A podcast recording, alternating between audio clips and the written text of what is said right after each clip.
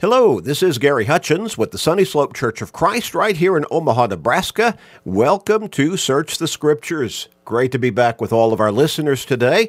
And it's what a blessing it is to be able to be together, open up God's Word, and dig a little, di- a little bit deeper, learn a little bit more, grow in our faith, because faith comes by hearing the Word of God. Romans 10 and verse 17.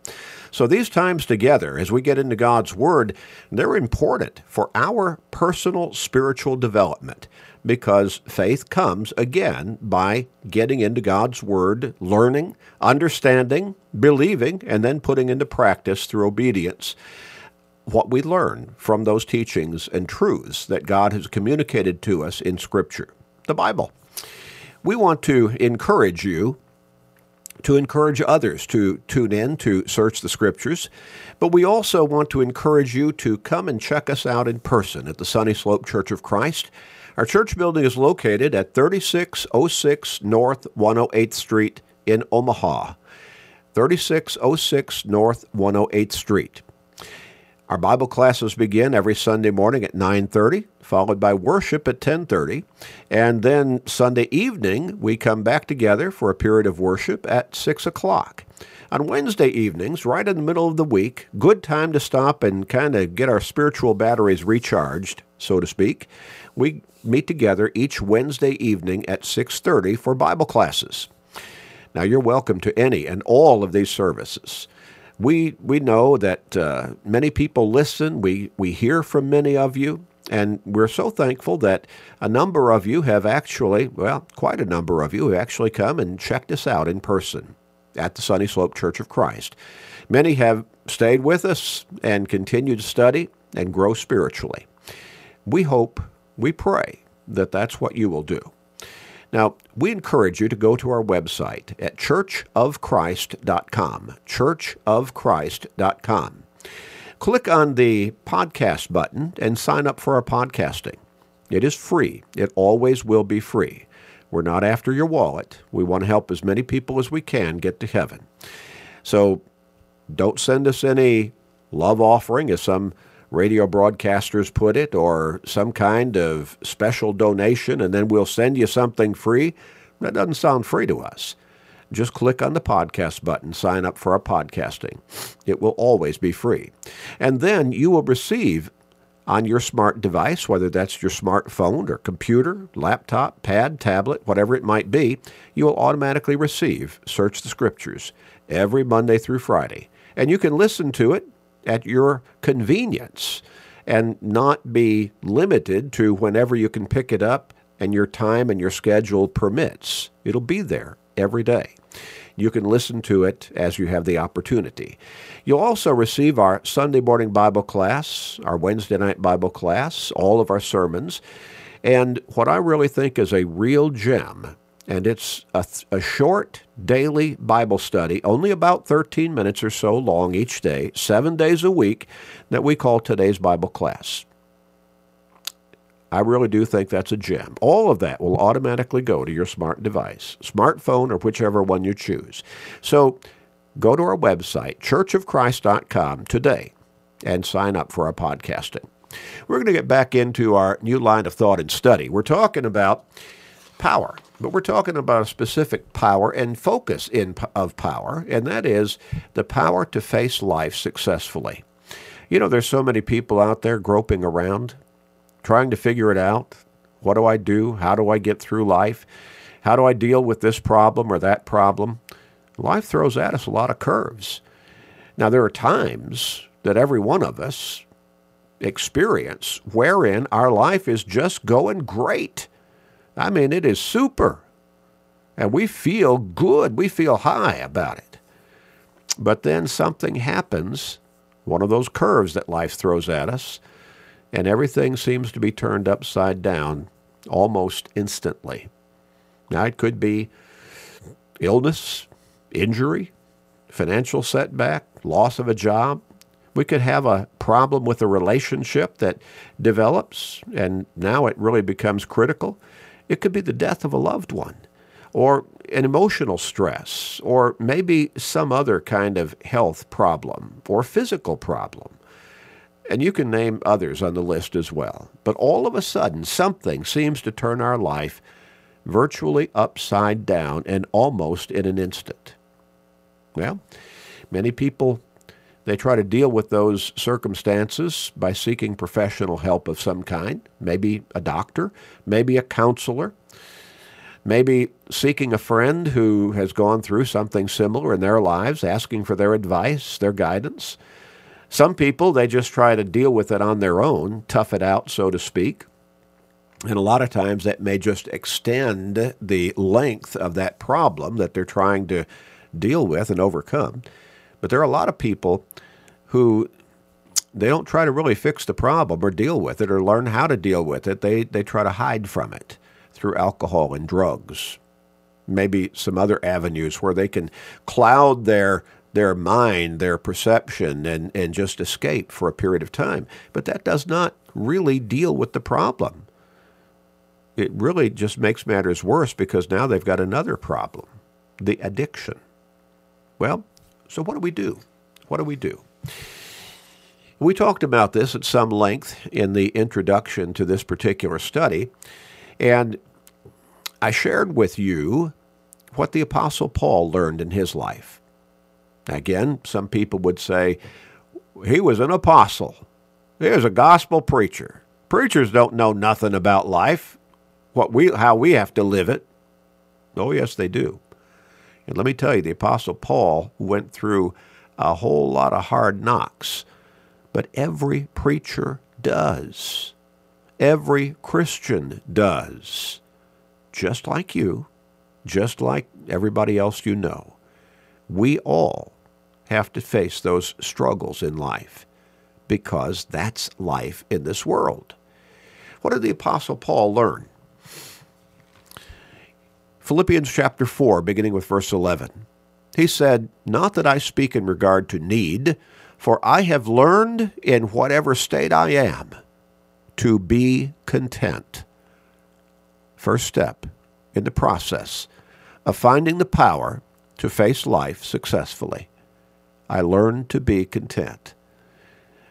Verse 12, I know how to be abased. That is, I know, I know what it's like when things are really tough.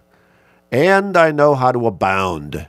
Yeah, I've experienced times when life was just great everywhere and in all things, Paul said, I have learned both to be full and to be hungry, to have plenty and to not have enough to eat on an ongoing basis. Both to be, uh, both to suffer, uh, rather, both to abound and to suffer need. Again, I know how to be up, and I know what it's like to be down. And then his conclusion I can do all things through Christ who strengthens me. God guided Paul to write those words to share with us, you and me, and everybody alive in every generation until the Lord comes again. What Paul learned. He enlightens us in that our greatest power to succeed, to cope, to effectively deal with life's challenges is found in a right relationship with God through Jesus Christ. That's not preacher talk. That is reality.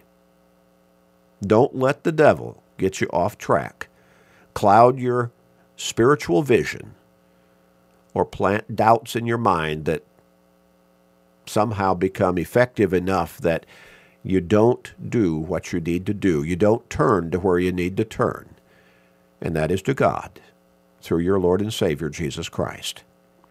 Well, let's look at the first step or section, if you want to think of it that way, in the equation, the first part of that equation. Paul said, I have learned in whatever state I am to be content. Content. What do we as human beings in this world generally think of when things go tough, bad, challenging? When all of a sudden things are hard when our life gets turned upside down? Most of the time, don't we think about money? If I could only get more money, that'd fix things. I'd be able to deal with things. I'd be able to fix things myself. I've, uh, money's the answer. Money's not the answer. In fact, Jesus said in Luke chapter 12 and verse 15, Take heed and beware of covetousness, for one's life does not consist in the abundance of the things he possesses. You see, we really tie what we think will bring happiness and fulfillment in life to having enough money to do that. We want that flat screen TV, that giant flat screen TV. We want that new car with all the new bells and whistles. We want that big house. We want the clothes with all the right tags on them.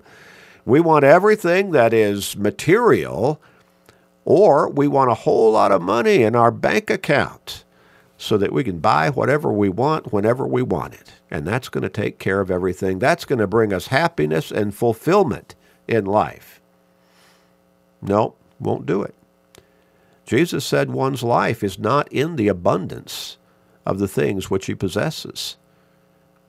What happens when we think, if I just had that, if I could buy that, if I could obtain that, well, then er, I'd be happy. No, because you find yourself wanting more after that, don't you? That gets a little old, and so you want you want something else. No, it's not in the abundance of the things which we possess. When we look at John chapter 15 and verse 5, or I'm sorry, um, I'm sorry, Matthew chapter 6 is where I wanted to go next. Matthew chapter 6 and verses 19 through 20. Here, Jesus tries to steer us away from that mindset that all we need is more money. He says, Do not lay up for yourselves treasures on earth where moth and rust destroy and where thieves break in and steal.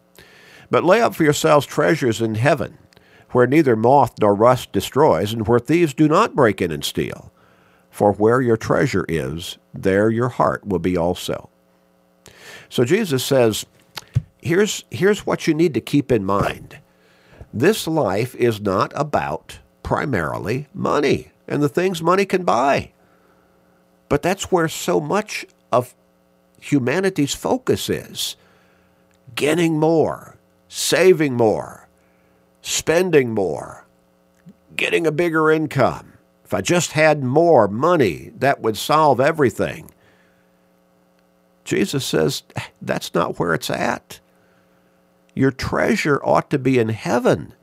You ought to be focused on your spiritual life primarily, on spiritual treasure, an eternal home in heaven. And money is not going to buy you that. That giant flat screen TV is not going to get you to heaven. Neither is that brand new car. Neither is that big home with 12 rooms and four bathrooms that's not going to get you to heaven. Having all the right clothes with all the right tags on them, that's not going to buy you an entrance into heaven. A big bank account, huge 401k, that's not going to get you into heaven. Not going to allow you to cross the pearly gates or cross through the pearly gates into the heavenly streets. Not going to work. Now, there's nothing wrong with having a lot of money. Nothing wrong with having a lot of the luxuries that money can buy. But if that's our primary focus in life, if that's where we if that's where we think real success and happiness and fulfillment is going to come from, we're missing the mark. Our mind's out of focus. That's not going to get us to heaven. But now, if God blesses us in those ways materially, and we use them with the right focus and the right purpose to serve God and bring Him glory in whatever we can, uh, whatever way we can through those means. Well, God can use those blessings to help us along the way. But money in itself, all the things that money can buy, that's not where eternal security is found. Not at all. And we need to remember what Jesus said in verse 21 of Matthew chapter 6 there. Where your treasure is, your heart will be also. And a whole lot of people, God's not in their head, but money is. A bigger truck, a fancier car, more expensive clothes, belonging to the right clubs. That's where their heart is. That's where their treasure is. That's where their heart is. It's not on God. It's not on heaven. It's not on eternal life. The Hebrews writer wrote this in Hebrews chapter 13. And we look at verses 5 and 6. And this is what he said Hebrews chapter 13, verses 5 and 6. Let your conduct be without covetousness. Now, what did Jesus say back in Luke chapter 12 and verse 15? Don't be covetous. What does that word covetous mean? Probably not a word we use in our common conversation every day. In fact, a lot of us would probably have to scratch our head and say, you know, I don't know that I've ever used that word. Covetous. What does that mean? It means greed, bottom line. To covet something is to want it badly. And a lot of people covet something that somebody else has. And they resent that person for having it when they don't. And they think I can't have it because I haven't got enough money. But that person has it. Why should they have it and I shouldn't? And a lot of times, covetousness, a sin within itself, leads us to commit other sins, such as stealing, even murder, to get what somebody else has, or to get something that we don't have. But bottom line, we're talking about greed. And so, just as Jesus says, put away covetousness, because one's life does not consist in the abundance of the things which he possesses. So the Hebrews writer says here, let your conduct be without covetousness. Be content with such things as you have. There's that same statement. Paul said, I learned in whatever state I am to be content. The Hebrews writer says the same thing. Be content with such things as you have. For he himself has said, I will never leave you nor forsake you. So we may boldly say, The Lord is my helper. I will not fear. What can man do to me?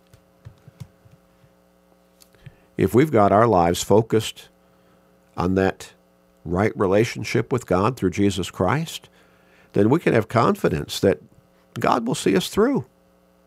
Now, we may not get those fancy clothes with all the right tags. We may not get that big truck or that brand new fancy car. We may not get the 12 room house with four bathrooms. We may not ever own a house at all. We may never be able to shop anywhere but some place like Walmart or, or uh, Target. But that's okay. God's got a home prepared for us in a city with golden streets, in a city where there are no more tears, no more sorrow, no more pain, no more sickness, no more dying, a place where we will live forever in the bliss of His presence. God has that waiting for us. And that's more valuable than anything this world has to offer. But if we're not careful, we'll let the devil cloud our vision into thinking money, things will solve my problem or my problems, whatever they might be. And that's a lie. That's deception. That won't get us to heaven. Paul says, I have learned in whatsoever state I am to be content. How many times have we observed people who had a lot of money, people who were wealthy, but they seemed to find happiness on a consistent basis elusive? In their lives. How many times have we heard news reports of somebody who was wealthy, had millions and millions of dollars, maybe tens of millions, but they committed suicide? Or if they didn't commit suicide, they stayed, they stayed drunk a lot of the times or high on illicit drugs. Why would they need those addictions if money in itself was going to give them fulfillment and happiness? You see, it doesn't work that way. Some people go from illicit sexual re- relationship to illicit sexual relationship to illicit sexual relationship, thinking, you know, this is what's going to make me happy, but it doesn't. And they keep looking, they keep moving. No. Paul said, I have learned in whatever state I am to be content. Contentment. I may not have a whole lot materially. I may not have a whole lot of money financially, but I can be content in what I do have and where I'm at. And that doesn't mean I don't want to try to do better, try to progress, but I can be content all along the way because God will be with me and I know where I'm going. I know what's waiting for me. Let's pray.